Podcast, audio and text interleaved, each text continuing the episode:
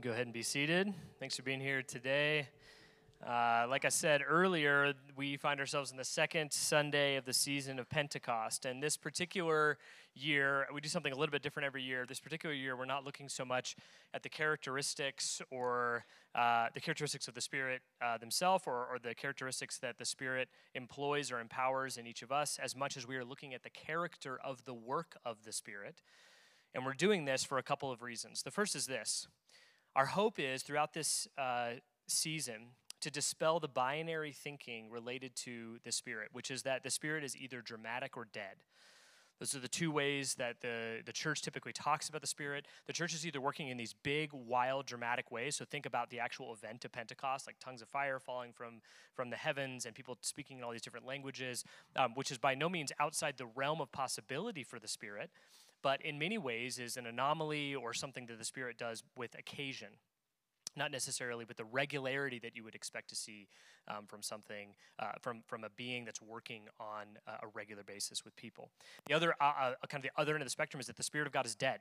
Like, you know, this is kind of like a cessationist view. Like the Spirit of God is really not doing anything. The Holy Spirit isn't really actively working in our lives. You know, uh, that that was sort of like uh, at Pentecost, that, that responsibility was sort of passed off to us, and that we're responsible for carrying these things out. And I don't think that either of these things are true at all.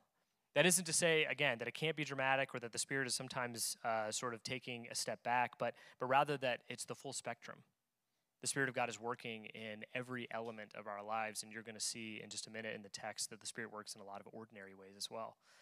The second reason that we're in this is because we often say that our church exists uh, to help you join God in the work that He's doing in the lives that you're living, eh, whether it's in work or at home or in your neighborhood or whatever it is. The problem is, is you can't really join God in the work that God is doing unless you are able to identify the work that God is doing. And so it's good for us to pause every now and then and remind ourselves what are the characteristics of God's work? Like, how do I know when I see something taking place, uh, whether it's a pattern over the course of time or one particular events, uh, event? How, how do I know like that's something that God's doing? And so, in identifying the character of the work of the Spirit of God, we are able, therefore, to join in the work of the Spirit of God. So, um, I, this quote, I think, kind of sets the stage for not only our time together this morning, but really for the um, for the series as a whole. This is Pope Francis. Um, he says this about the Spirit. He says, to put it simply, the Holy Spirit bothers us because he moves us. He makes us walk. He pushes the church to go forward, and we are like Peter at the Transfiguration. Ah, how wonderful it is to be here like this all together. But don't bother us. We want the Spirit to doze off. We want to domesticate the Spirit, the Holy Spirit. And that's not good because he's God. And he is the wind which comes and goes and you don't know and you don't know where. He's the power of God. He is the one who gives us consolation and strength to move forward, but to move forward. And his brothers and this brothers this sorry, this bothers us. It doesn't bother us. It bothers us. It's also much nicer to be comfortable. It is so much nicer to be comfortable the, the Spirit of God, the work of the Spirit, is sometimes better categorized or sometimes better understood as a verb than a noun. The Spirit of God is working and moving, and it works in us and moves us in a particular direction. And sometimes that is uncomfortable. Sometimes it is difficult for us to follow the Spirit. It would be easier for us to define the work of the Spirit or define the Spirit themselves as sort of a, a noun, like a stagnant being that we can identify. We can kind of write down these characteristics in a bullet point form. But the Spirit of God is like a wind moving and changing shape and sometimes difficult to catch and sometimes hard to identify. And we want to make it clearer throughout this season what that work actually looks like.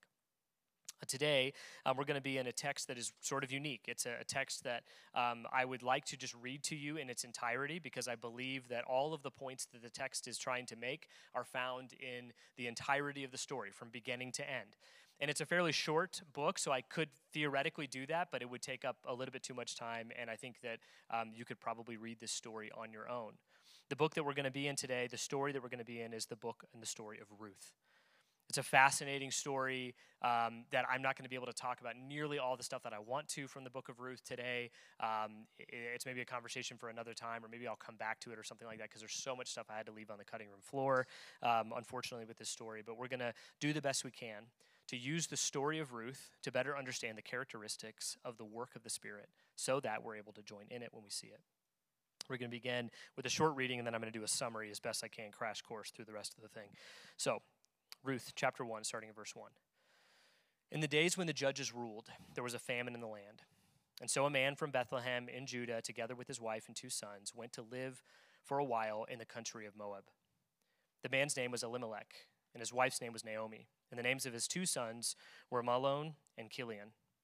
And they were, and they were Epaph- Epaph- sorry, Epaphrodites and uh, from, Bethlehem, from Bethlehem, Judah. A lot of words there, my bad. And they went to Moab and lived there. Now, Elimelech, Naomi's husband, died. And she was left with her two sons, and they married Moabite women named, named Orpah and Ruth. After they had lived there for about 10 years, both Mahlon and Chilion also died. And Naomi was left without her two sons and her husband. When Naomi heard when Naomi heard in Moab that the Lord had come to the aid of his people by providing food for them, she and her daughters in law prepared to return home from there. With her two daughters in law, she left the place where she had been living and she set out on the road that would take them back to the land of Judah. This is a message from the Lord. Thanks be to God. Now, There's a few things that you'll notice in this text as you're reading through it, and if you were to read the entirety of the book of Ruth, or if you like have any memories from it because you've read it before, there's a few things that that we're sort of set out with at the very beginning of this. And the first is this: Naomi basically has a, a death sentence sort of pronounced upon her. She is in a, a, particular life situation that she may not have survived had there not been some significant changes that were made some, some significant obedience on her part or some courage on her part, she may not have made it through because um, she goes to a foreign land, which makes her an immigrant, and her husband, not long after moving there, passes away. And that put her in a very difficult situation. There was absolutely no feminine empowerment at that time. There was really no way for her to like make an income or have a living or to really do anything for herself. She needed a man in order to do those things for her. Well, she was in luck because she had two sons, and those two sons were adults and they were married and they were living there with her, and so she had a fallback plan. So, despite being a widow and an immigrant, she had a fallback plan. But then those two sons die, and now she's in real trouble. And she's in trouble for a couple of reasons. She's an immigrant, an immigrant she's a widow, and, and now she is also without the support of her sons, and she has to take on uh, the responsibility of her daughters in law. You see, in marriage at that time, to, to be married, two people to be married together was for the entire family to say, this whole unit is now our responsibility. And so this, this matriarch in the family is now responsible not only for herself in dire straits, but also for her daughters in law, who are also now uh, wi- uh, widows themselves and themselves also orphans because the patriarch has now passed away in the family. So you have two women who are widows and orphans, and you have one woman who is an immigrant and a widow and they're all supposed to take care of each other somehow. Well, Naomi has heard that in, in this other land, in the land that she is from, the land of the Israelites, that God provides for his people.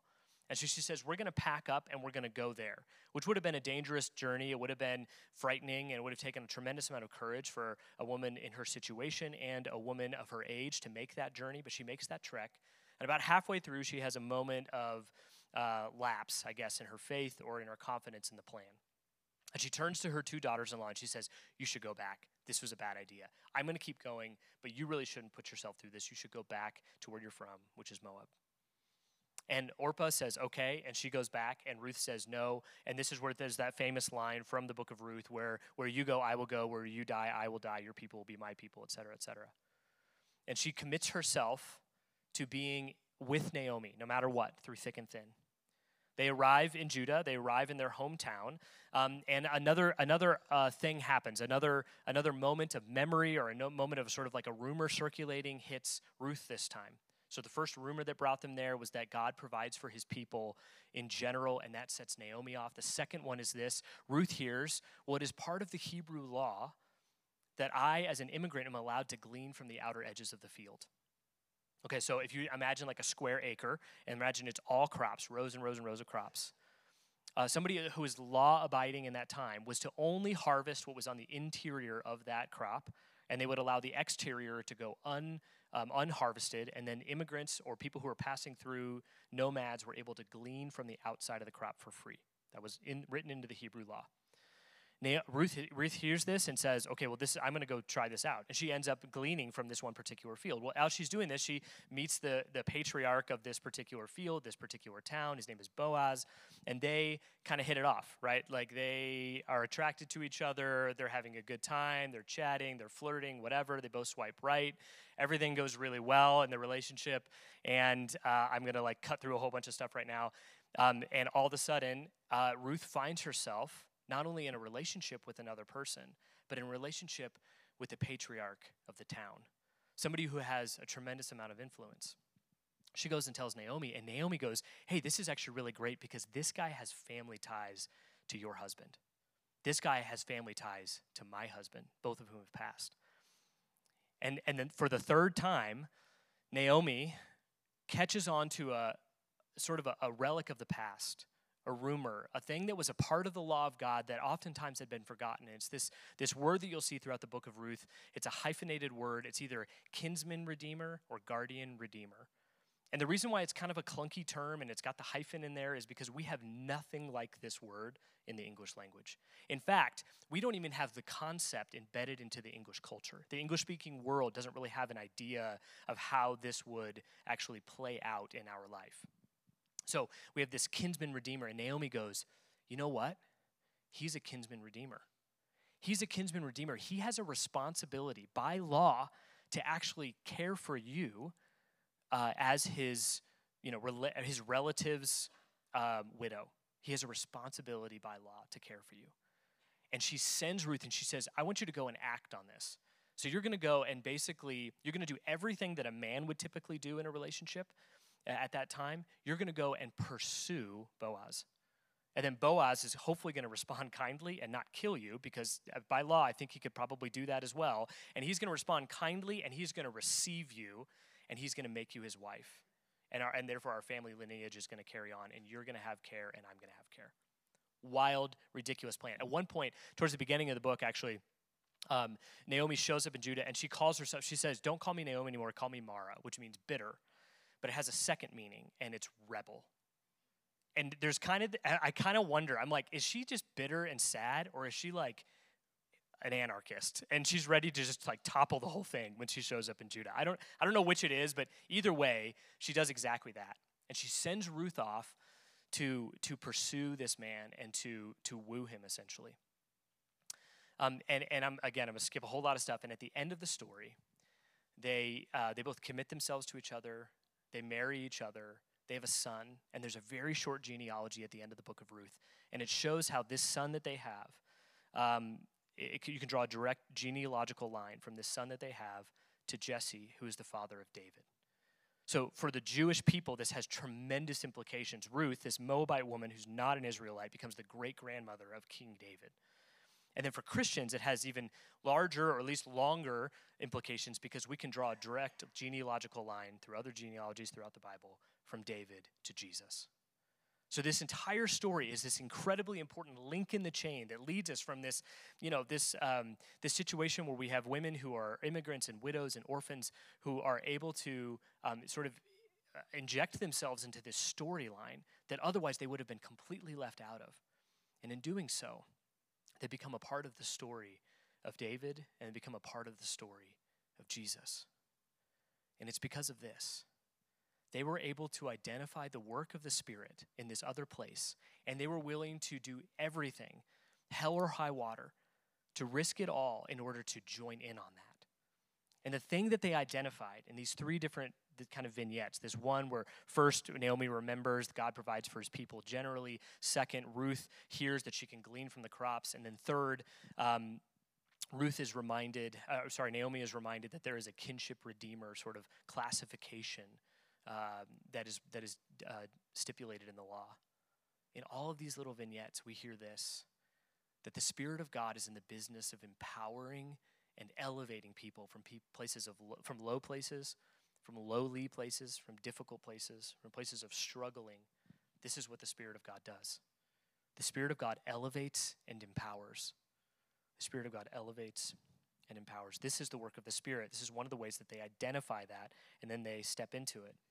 Now, typically, the way that the story of Ruth is taught and the way you probably experience if you've done a Bible study on Ruth or something is really focused primarily on Boaz as the kinsman redeemer. And there's sort of this like pre Christ um, sort of signpost to the Messiah uh, version of that because Christ did exactly the same thing, right? Christ risked it all and gave it all in order to care for a people that was not his. So to give himself so that the, the gospel could go to the Gentiles, right? Very similar storylines.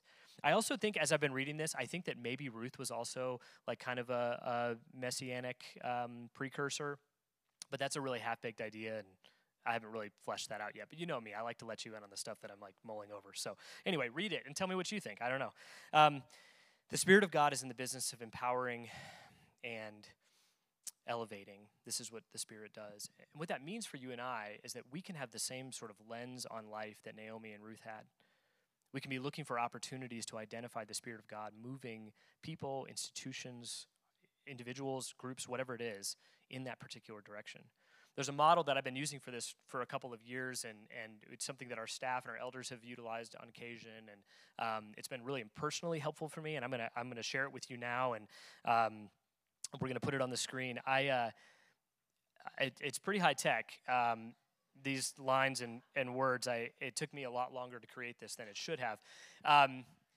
This is what we refer to as a two by two, and sometimes it can be a really helpful way for understanding movement from one place to another. So um, we have resources on the vertical axis and power on the horizontal axis. Um, and and you can you can take this and you can actually sort of plot yourself on this map, if you will, or on this graph. And I highly recommend you do that. It's kind of an interesting process. It could be really kind of like frustrating for you because you might find yourself like, well, I don't really have a lot of resources. I don't really have a lot of power. Or it could be really encouraging to you and, and you might see find like, oh, I actually have a tremendous amount of one or the other or a lot of one or the other. I'll, a lot of times, I think one of the reasons why we get bogged down in our conversations around privilege is because what we're really talking about is something that's a little more multidimensional, something like this. When we talk about privilege just in general, it's hard for people to get their head around what privilege actually is, whether it's you know white privilege or male privilege or education privilege or monetary privilege, whatever it is. Um, really, what it breaks down to is something a little more multidimensional like this. And, and in, in the story that we experienced, the story that we just kind of walked ourselves through, Ruth and Naomi uh, were in the bottom left hand quadrant. And because they joined in the work of the Spirit, they and the people around them too, this didn't just affect them. Um, like I said in the genealogy, this becomes clear. They are moved up and to the right. Up and to the right. Now, this doesn't always like function this nicely. Like it doesn't always just like work where like we join in the work of the spirit and then everybody gets to experience this kind of up and to the right where we everybody has more power and more resources and that kind of thing. But in general, at a very base level, this is what the Spirit of God is doing. The Spirit of God in our day to day reality is working in those situations where you see somebody experience empowerment and elevation. Somebody moving from a place where they have less or they have not, and they get to move into a place where they do have. Now, I'm not talking about a massive extreme where you go from like total poverty to extreme riches. That certainly does happen, but that, that isn't what I mean. What I mean is motion. Remember, that's the point. The destination isn't the point. Whether or not somebody ex- ends up with a ton of power and a ton of wealth, that's, that's really not the point at all. It's the Spirit of God moving us in that particular direction. And the call for us as Christians is to find where that is happening and to jump in. Let me give you an example of where that's happening here. Um, there's an organization here in Englewood called Cross Purpose. Uh, it was kind of north of the city, and they've got a second location here, and they're about to open up a third location in somewhere. Kara, you probably know. Arvada, that's it. Okay, uh, about to open a third location, and their their their entire uh, uh, purpose uh, is to is to help elevate people out of poverty. So they, they identify people who are living in poverty, and it's usually because of some sort of um, sort, sort of employment situation, and, and they are able to train them and mentor them and get them into much better paying jobs and move them up and to the right, move them out of a position of, of difficulty and struggle and move them to a position not again not like they just skyrocket into the CEO position and then they have all the wealth and all the power. That's not the point. It's movement in that direction. Uh, there is a location for cross purpose here in our city, here in Englewood. And there's tremendous opportunity for us to get involved. To me, that is a place that the Spirit of God is at work.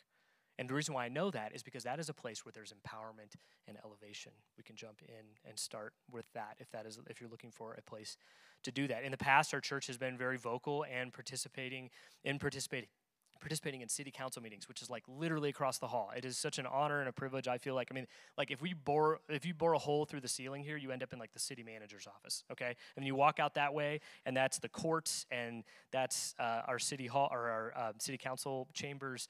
Um, there's a tremendous amount of important stuff that happens in this building, and a lot of it, I think, is the work of the Spirit, and we can participate in that by sometimes showing up and being a voice for the voiceless. Now, there's a, a, recent policy group that was formed and a recent policy that was passed um, in the Tri Cities area between Englewood and Sheridan and Littleton. And if you dial things back years and years and years ago, that all started with a handful of pastors showing up to the Englewood City Council meetings and say, We are overlooking our homeless population. We don't really care about them. There is nothing in place to care for them. And we are doing nothing to actually help elevate them out of the position that they're in or to care for them at least in the position that they're in, to hopefully elevate them as well. That started there in that chamber over there with a handful of pastors showing up and being a voice for the voiceless in city council chambers. And now there's an entire policy, an entire law essentially written, um, and funding and all kinds of stuff that's going to work to that end. It takes years sometimes, but it's movement, right? It's movement from from bottom left to upper right. I could go on and on. I think we can we can do a lot as the church, as Christians, to protect kids in schools. I think we can stand up against discrimination. Many of people in our church are participating in foster care, which doesn't just help and care for the children and help elevate and empower them, but it also does the same for their biological parents if the parents are willing to participate in that. There's so many ways for us to participate in the things that God is doing, that the work of the Spirit is doing to move people from bottom left to upper right to experience elevation and empowerment. The question is when we identify the work of the Spirit in our life, whether it's as Jared said last week in moving us from chaos to peace, or in this case, moving people from um, difficulty and lowliness to empowerment and elevation, when we identify it, will we take that step into it? The purpose of our church, our hope at least for you, is that we would empower you and encourage you to join in the work of the Spirit when you're able to identify it. So keep your eyes out. Keep your eyes open and your ears open for the ways that the Spirit is working. And step into that when you have the opportunity to do so. I'll leave you with this quote from Anne Lamott. I found it to be refreshing. This is the work of the Holy Spirit and our operating instructions to be the cooling breezes to sad or worried people, including ourselves, in this sometimes hot, stuffy joint. It's a lot cooler in here than, than it was last week when we were outside. Um, some of you are without air conditioning because we live in Colorado, and I remember a day, like when I was a kid, where you just had to suck it up for a couple of weeks and it was fine. But when you think more figuratively about this, the hot, stuffy joint that we find ourselves in in the world, and that a lot of other people find themselves in in their experiences, the work of the Spirit is a cooling breeze, an alleviation. It is a salve on a wound. It helps elevate and empower people in difficult places. Would you pray with me? Heavenly Father, thank you for um, the way that your word continues to expose itself to us and show itself to us in a way that changes the way we live. I, I feel like I've read the Bible a thousand times at this point, and then I keep seeing stuff that feels new and yet ancient at the same time. God, I pray that we would continue to have eyes to see and ears to hear um, what, the, what the Bible says about who you are and what you're doing, but also what is happening in our actual communities, around our dinner tables, in our schools, in our places of work, on our streets, in our businesses, whatever it is. Teach us to see and hear and join. We love you, Lord. We pray these things in the name of the Father, and the Son, and the Holy Spirit. Amen.